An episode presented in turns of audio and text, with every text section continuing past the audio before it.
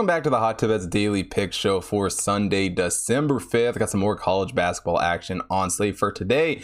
As far as Saturday's games go, I am recording this very early on Saturday for a change um, because they actually released lines on time. Um, but that means that we don't really know what any of the games. Currently, we're one and one with four games still yet to play. So take a look at the community tab to see results there, as well as on Twitter and BetStamp for all of that. But let's just get right into Sunday's card.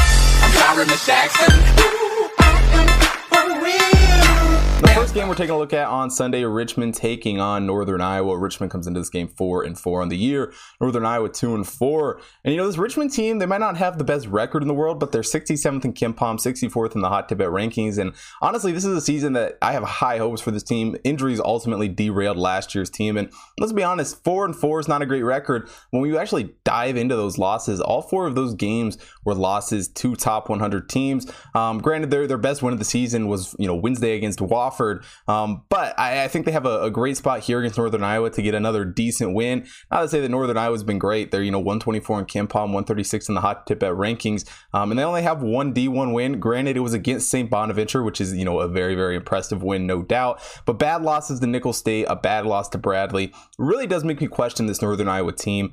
Um, AJ Green has, has been a pretty good scorer for him. He, you know, pretty much the heart and soul of the offense, 18.2 points per game for him. Noah Carter, you know, dropping 10.3 three is second on that. So um, as a whole, they've shot the ball all right, especially from beyond the arc. They've been really good, 37% from three, only a 49.8 effective field goal percentage on the year. But we're shooting that well from you know the perimeter. It definitely helps, but it hasn't necessarily translated to wins.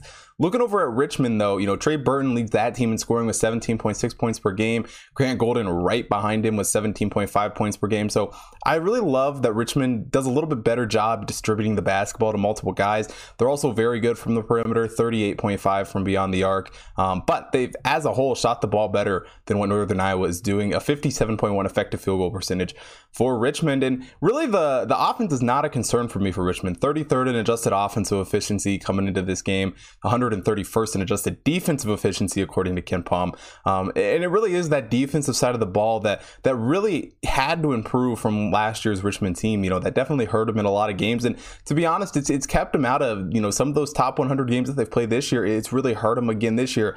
But they do have a very very talented roster, and I think when they play up to their full potential, they are a very very good team. Not to say that Northern Iowa isn't. I mean, they also have a, a decent roster. Um, Trae Berhow does lead the team in rebounding um, with five rebounds per game, which you know is not very many, and they come in at 351st in the country in offensive rebounding, only pulling down 18.2% off the offensive glass. And honestly, Northern Iowa isn't great on either side of the basketball. 101st in adjusted offensive efficiency, 150th in adjusted defensive efficiency, according to KenPom. So both areas I would love to see improve. And, and really, I think this is going to be another struggle for this Northern Iowa team. Honestly, they haven't really impressed me at all. Um, you know, they, in my opinion, got pretty lucky in that St. Bonaventure game. Um, really just, you know, were shooting lights out in that game, and, and St. Bonaventure just couldn't come up with enough points to, to, to beat them. Um, and they end up with a win there, which, you know, a win's a win. It doesn't really matter how you get it. But going up against a Richmond team here, who, in my opinion, has just had the much tougher schedule, um, has, you know, had to had to have more of a you know a dueling battles um, in their games. I think it's going to prepare them a lot better for this game, and I think Chris Mooney really just has assembled a pretty good roster, and I think he adds a great win um, to this year's resume here. So give me Richmond minus one here against Northern Iowa. Now, game two on Sunday's card, we got an ACC matchup between North Carolina and Georgia Tech. North Carolina comes into this game five and two on the year. Georgia Tech also five and two, and um, you know same records as far as ranking goes. North Carolina is a little bit higher, 36th in KenPom, 26th in the Hot Tip Bet rankings. Georgia Tech 70th in KenPom and 59th in the Hot Tip Bet rankings. And both these teams don't really have bad losses. You know, Georgia Tech a loss to Miami, Ohio, a loss to Wisconsin. And yeah, the Miami, Ohio loss might not be the best loss in the world, but that Miami, Ohio team sneaky good this year, and you know they're gonna they're gonna beat a, a lot of teams um, this season. Georgia Tech's best win is over um, Georgia, who you know 162. Georgia is is not a great team, near the bottom of the SEC yet again. Um, Michael DeVoe leads his team in scoring with 25 points per game. You know he's really the the you know linchpin to this Georgia Tech team. He's kind of the guy that puts it all together. Um, also has 4.3 assists per game, leads the team in that. And overall, as a whole, this team has shot the ball decently well, 40.7% from beyond the arc, a 50 54.4 effective field goal percentage for Georgia Tech. So not a whole lot to complain about there. Looking over at North Carolina a little bit, their losses both came to Purdue and Tennessee, who, you know, are obviously both very, very good teams. Um, you know, top 25 teams for sure. And they get a great win on Wednesday over Michigan. So, you know, North Carolina has had a tough, tough schedule to go into the season here. Caleb Loves leads this team in scoring with 16.1 points per game.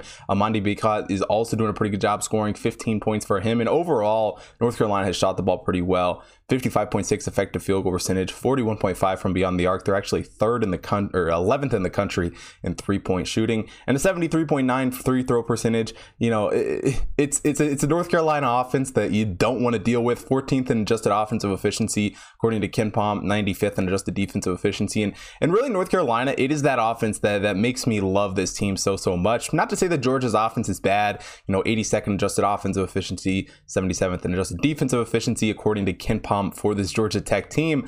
But I just think North Carolina has the the major major advantage on that side of the ball. Georgia Tech, though, in its own right, has you know good you know parts to their team. Jordan Usher, for one, leading this team in rebounds with 7.7 rebounds per game, and as a whole, they've done a pretty good job rebounding the basketball, pulling down 31.1 percent off the offensive glass. Um, and let's be honest, Josh Pastner is, is, a guy who stole everyone's hearts last year. This Georgia Tech team was was a joy to watch. Um, but coming into this season, I get it. They're still five and two. They just feel to me like they are a bit slower. You know, it, they feel like they've you know lost a step from what they had last season. They don't really have a good win yet this year. And you know, North Carolina, sure, their that Michigan win, you know, boosted up tremendously. Um, but they still got that win. And you know, while their defense isn't great for North Carolina, it, it is definitely part of their game that makes me nervous. Hubert Davis has really done a decent job getting this team in shape. Um, really, you know, rounding out the roster and, and you know competing in the ACC once again. You know, North Carolina has been, you know, non-existent last season and, and they're, you know, starting to fight back and really here in this game against Georgia Tech, I think it'll, you know, end up being a pretty good win um, for whoever gets this one. And I think it's North Carolina who comes out on top. So give me North Carolina minus the three and a half here against Georgia Tech. And for the final game of the day, we head out west, Pac 12 matchup between Cal and Utah. Now, this Cal team has had some struggles, 4 and 4 on the year. Utah only 5 and 2, but you know, Cal 115th in the hot tip or 115th in KenPom, 134th in the hot tip rankings. Utah 74th in KenPom, 78th in the hot tip rankings. And you know, the last few seasons for Cal have not been great to say the least. You know, well, Mark Fox seemed to have this team headed in you know the right direction.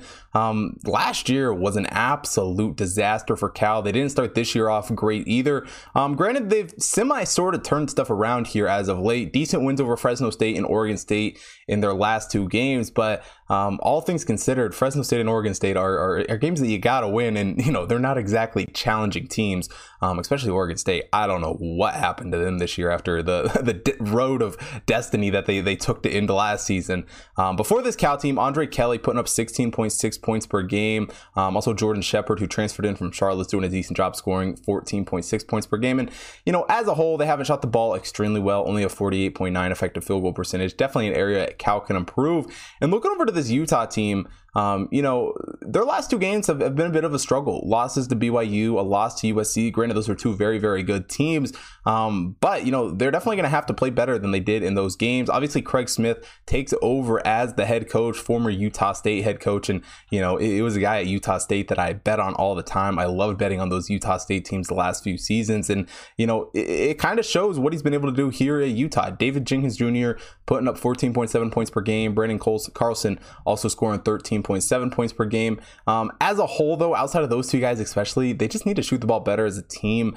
Um, only a 49.4 effective field goal percentage, 32.3 from the end of the arc isn't great. Um, but one area that they, they do do a decent job in, especially Carlson, pulling down 6.1 rebounds per game um, with 34.5% off the offensive glass as a team isn't bad. And, you know, they're kind of middle of the pack in both offense and defense. 73rd in adjusted offensive efficiency, 84th in adjusted defensive efficiency, according to Kim KenPom. So, you know, Utah is kind of right there in the middle. The problem that I think Cal's going to run into this game, though, is definitely that offense. You know, while they have decent experience up and down the roster, and, and on the defensive side of the ball, they've played pretty good basketball, 68th in adjusted defensive efficiency. Offense has been a real, real struggle for them. Only 181st in adjusted offensive efficiency for Cal. And, you know, if we're being quite honest, outside of, you know, a few guys, Andre Kelly in particular, this team has really, really struggled this season. They have not played great basketball. And, you know, if they have, you know, no one show up some nights, um, it becomes really hard to win basketball games. And this is a Utah team that honestly has a pretty decent roster. They hit the transfer portal so, so hard. Obviously, bringing in a new head coach, um, you never know exactly what to expect, but he brings a few guys over with him from Utah State. And, you know, it, it seems like Craig Smith has hit the ground running um, here for the Utes. And, and really, I think this is, you know, a, a statement game after after losing two to BYU and USC. I think the Utes get back on track. So give me Utah minus seven and a half here against Cal. That is it for Sunday's college basketball show. If you want see picks for everything happening in the college basketball world today, head over to hottipbets.com. Check out the computer model picks up on the website.